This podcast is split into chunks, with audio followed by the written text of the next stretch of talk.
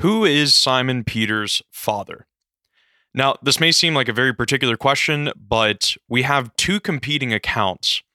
In Matthew 16, 13 through uh, 20, we have Peter's declaration that Jesus is the Christ. And then when Peter says, You are the Messiah, the Son of the living God, Jesus answered him, Blessed are you, Simon, son of Jonah. Okay, so his father's name is Jonah, right? Well, if we go to John 21, we have uh, Jesus and Peter. This is after the resurrection when Jesus appears to Peter and John. And we have, when they finished eating, Jesus said to Simon Peter, Simon, son of John, do you love me more than these? And Jesus calls him Simon, son of John, three times. Okay, yeah, it's a small thing. Jonah, John, you know, I mean, they're close, right? Uh, no, they're actually not. uh, Yohanan in Hebrew means graced by Yah. It's uh, Yohanan. Uh, whereas Jonah comes from Yonah, which actually means dove or pigeon. And Yonah is the name of the Old Testament prophet Jonah. Okay, so why does this matter? Is it Simon Peter's dad? Is his name John? Or is it Jonah? Or is did Jesus just make a slip up? Or did Matthew make a slip up in Matthew 16? So let's go back to Matthew 16 briefly. And if you're a Roman Catholic, you've probably heard this a million times, but maybe didn't think why Jesus decides to call Simon son of Jonah. Now, when Jesus came into the district of Caesarea Philippi, he asked his disciples, Who do people say that the Son of Man is? And they said, Some say John the Baptist, others say Elijah, and still others Jeremiah or one of the prophets. He said to them, But who do you say that I am? Okay, so first the question of who do people say that the Son of Man is? The Son of Man refers back to the prophecies of Daniel 7. I still have not made an episode on those prophecies. I'm planning on doing it very soon. Um, it's an extremely important prophecy we've briefly touched on it before that the Son of Man is this messianic figure that universal kingdom is given to, universal dominion, basically all the dominion that God naturally has. So it's a big deal. So when he asked the disciples, Who do people say that the Son of Man is? So, what are their guesses as to who's going to fulfill Daniel's prophecy of universal kingdom? So, and then they say, Some say John the Baptist, right? Because he's this great prophet. Others say Elijah, still others Jeremiah or one of the prophets. The idea is that they would be resurrected. Elijah was taken up in a, a chariot of fire into heaven. And so the idea is Elijah's going to come back and he's going to be the prophet that rules over all of Israel. But then Jesus says to them, Who do you say that I am? Simon Peter answered, You are the Messiah, the Son of the living God. Huge.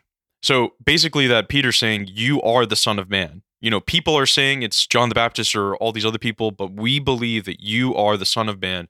You are the Son of the living God. So when Peter says, You are Simon, uh, sorry, you are Son of the living God, then Jesus answered him, Blessed are you, Simon, son of Jonah.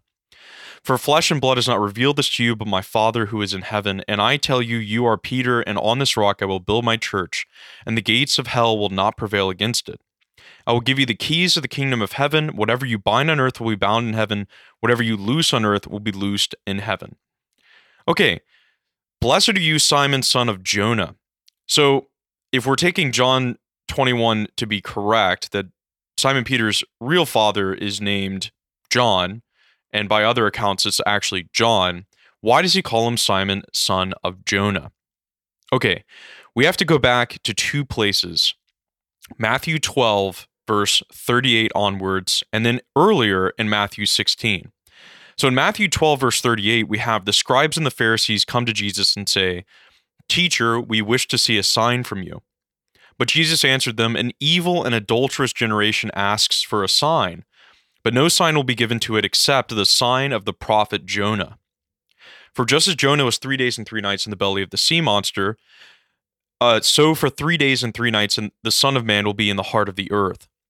The people of Nineveh will rise up at the judgment with this generation and condemn it, because they repented at the proclamation of Jonah and see something greater than Jonah is here. The queen of the south will rise up at the judgment with this generation and condemn it, because she came from the ends of the earth to listen to the wisdom of Solomon, and see something greater than Solomon is here. So the scribes and the Pharisees already in Matthew 12 have been just trying to destroy Jesus, trying to trap him. And so now they're saying, "Oh, teacher, give us a sign." As if he's not been working signs for like the last like 5 chapters. And he says an evil and adulterous generation asks for a sign. So basically saying, "Hey, God, you work according to my, you know, you prove yourself to me, not the opposite, right? or I'm trying to prove myself to you." So, and then he has this weird phrase, no sign is given to it except the sign of the prophet Jonah. For as Jonah was three days and three nights in the belly of the whale, so three days and three nights the Son of Man will be in the heart of the earth. So, what is this prophecy in Jonah? Okay, if you remember uh, the book of Jonah in the Old Testament, it's a very short story. Uh, it's not very wordy, it, it, gets right to the point. So, we have uh, the word of the Lord coming to Jonah Go at once to Nineveh, the great city, and cry out against it, for their wickedness has come up before me.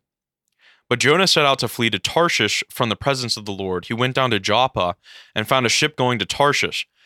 And he paid his fare and went on board to go with them to Tarshish away from the presence of the Lord. Okay, so a few notes on the book of Jonah. Nineveh. What is Nineveh? Okay, Nineveh is the capital of the Assyrian Empire.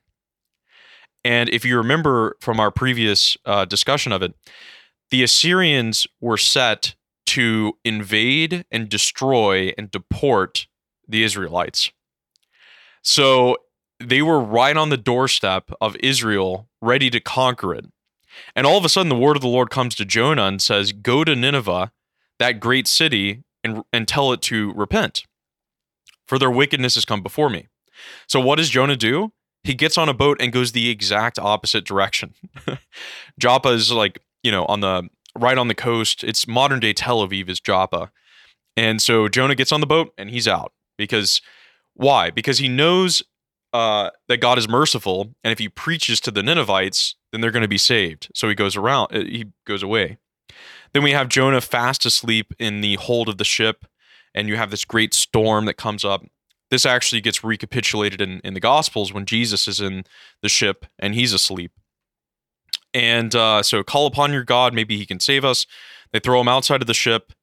And God provided a large fish or a whale or a beast, whatever we don't know exactly what it was, to swallow up Jonah. And Jonah was in the belly of the fish three days and three nights.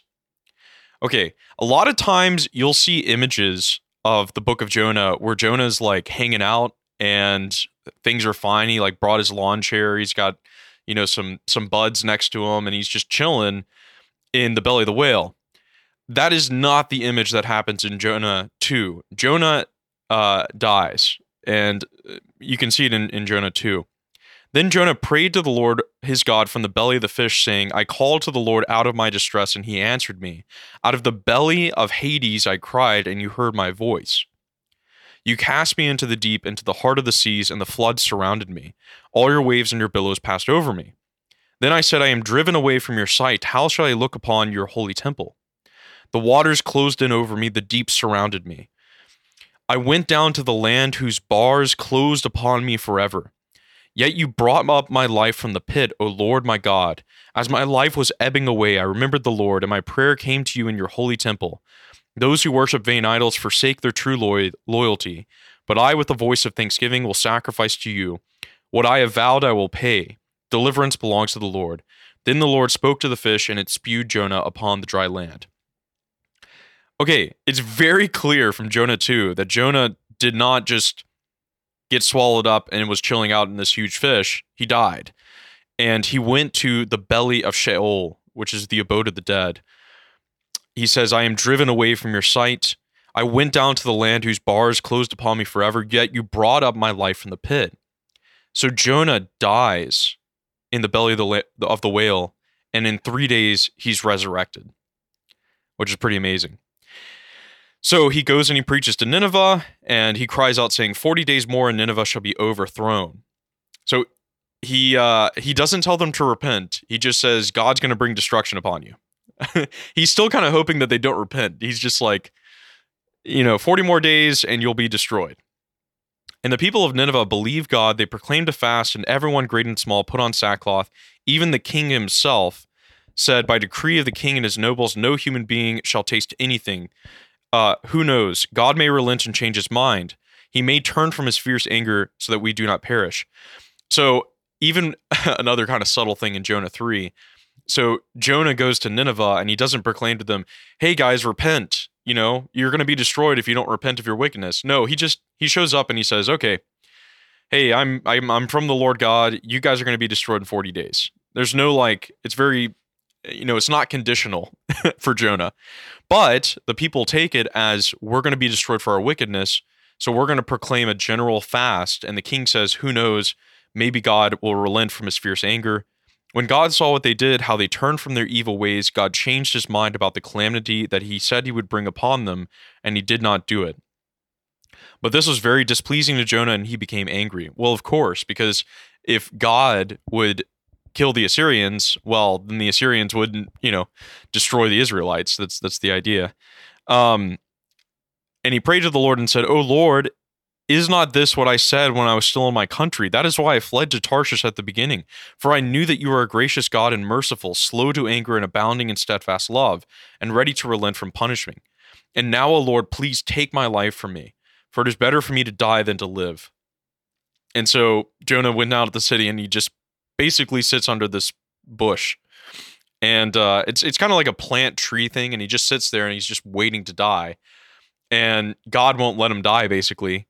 You know, the sun rose up, and um, Jonah says, It's better for me to die than live. God said to Jonah, Is it right for you to be angry about the bush? And he said, Yes, angry enough to die. And the Lord said, You are concerned about the bush for which you did not labor and which you did not grow. It came into being in a night and perished in a night. And should not I be concerned about Nineveh, that great city, in which there are more than a hundred and twenty thousand persons who do not know their right hand from their left, and also many animals? End of story. This is, um, it's a whirlwind of like only in scripture are you going to find stories like this where, I mean, imagine if your greatest enemy is at your doorstep and you tell this story of a prophet who goes and proclaims um, repentance and they repent and God is merciful upon your number one enemy who's about to deport you. I mean, it's yeah, the humility. Like, anyways, uh, so Jonah wants to die because he realizes, well, my mission's been fulfilled, and now the Assyrians are going to kill us. So if we go back to Matthew 12, so that's the story of Jonah, and we have the scribes and the Pharisees saying, you know, we want a sign from you. And he answered him, An evil and adulterous generation seeks for a sign, but no sign shall be given to it except the sign of the prophet Jonah. For just as Jonah was three days and three nights in the belly of the sea monster, excuse me, so for three days and three nights the Son of Man will be in the heart of the earth. The men of Nineveh will rise up at the judgment with this generation and condemn it, because they repented at the proclamation of Jonah and see something greater than Jonah is here. Right, right. So the Pharisees and this evil and adulterous generation are not believing Christ and they're trying to destroy him at every step. And because of that, the men of Nineveh will rise up and condemn them. And just as Jonah was three days and three nights in the belly of the whale, so Christ is showing that his death is is you know it's going to end in his resurrection, which is going to unleash even more power and you can see this in Acts of the Apostles when you have the 3,000 are baptized after Peter's preaching. What he does is he, preaches, he preaches about the resurrection. And it's the resurrection that brings that repentance. And uh, and also that the resurrection that brings the judgment upon unbelieving uh, Jerusalem. Okay, if we move back to Matthew 16, uh, Matthew 16, verse 1, the Pharisees and Sadducees came to test Jesus and they asked him to show them a sign from heaven. So, same thing. Matthew 12 and Matthew 16, verse 1. Jesus answered them, When it is evening, you say it will be fair weather, for the sky is red, and in the morning it will be stormy today, for the sky is red and threatening. You know how to interpret the appearance of the sky, but you cannot interpret the signs of the times. An evil and adulterous generation asks for a sign, but no sign will be given to it except for the sign of Jonah. So the resurrection being this greatest sign that even though the Pharisees and Sadducees end up corroborating with Pilate and with Herod to put Jesus to death, they can't keep him um, dead. That's the sign that they get. Now, when we go back to Matthew 16, I think we get a richer account. So when Simon Peter said, You are the Messiah, the Son of the living God, and Jesus answered him, Blessed are you, Simon, son of Jonah. It's not because Jonah is Peter's uh, is Simon Peter's father's name, it's because what what Peter's just done in declaring Christ to be the Son of God, he has received this primacy from Christ to be the first son, a kind of primary son, because now he's the Simon son of Jonah. He's the son of this prophet who's going to die and be resurrected. Um, and so Christ is making him his own son. And what what do you what does a father do with his son? But he names him. You know, it's it's like naming the son is one of the prerogatives of the father. And so it makes sense that he says, Blessed are you, Simon, son of Jonah, my son. You know, I'm representing of of Jonah, and now you're my son. Uh, for flesh and blood has not revealed this to you, but my Father who is in heaven.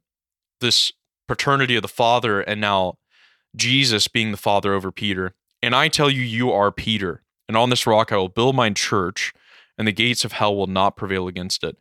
And notice the gates of hell also playing back to Jonah. Remember the bars I've I've sunken into the pit in, in Jonah 2, where the bars uh, I went down to the land whose bars closed upon me forever. Yet you brought up my life from the pit, O Lord my God. So the gates of hell will not prevail against you. That this kind of um that you know the resurrection is going to be offered to all men through Christ and the gates of hell will not prevail against it that you can't be kept you know jonah like jonah's not going to be kept in the belly of the whale dead forever but the bars are going to be open for him in the resurrection same with peter here the gates of hades will not prevail against you and uh, just a little bit later you know uh, peter forsakes this from that time on, Jesus began to show his disciples that he must go to Jerusalem and undergo great suffering at the hands of the elders and chief priests and scribes and be killed, and on the third day be raised. Peter took him aside and began to rebuke him, saying, God forbid it, Lord, this must never happen to you. So Peter just got this like, he's on a super high, man. He just got called son of Jonah. You know, he's been given the keys of the kingdom. I, I want to do even a separate episode on keys of the kingdom because there's tons of Davidic symbol symbolism there uh, of the prime minister and all this in the kingdom. I, I wanted to focus on this part in Jonah and the resurrection. So when Jesus says that the suffering and dying is going to come before this resurrection, Peter isn't understanding, and he just got given the primacy. So he's like, Lord, come on. You can't go out and die against your, you know, by your enemies. God forbid it, Lord. This must never happen to you. But Jesus turned to Peter and said, Get behind me, Satan, for you are a stumbling block to me, for you have set your mind not on divine things, but on human things. Yeah, yeah. Okay. So he just got called son of Jonah. Blessed are you, Simon Bar Jonah. You are Peter on this rock. And when he tries to stop the death and resurrection of Christ, he's thinking like Satan. You're thinking of the ways of men and not as the ways of God. And this is going to set up this this drama that's going to progressively reveal itself all the way up until the cross of Christ. Um, so maybe this is one of those exercises in if you see something like Simon, son of Jonah, and you're like, why would he call him son of Jonah? It's you know, Christ isn't wasting words or he's not forgetful like, oh, I forgot his his actual dad's name is John. He's trying to draw the symbolism from the Old Testament to show that what he's doing is is being fulfilled. So that's gonna wrap it up for this one, and I'll see you in the next.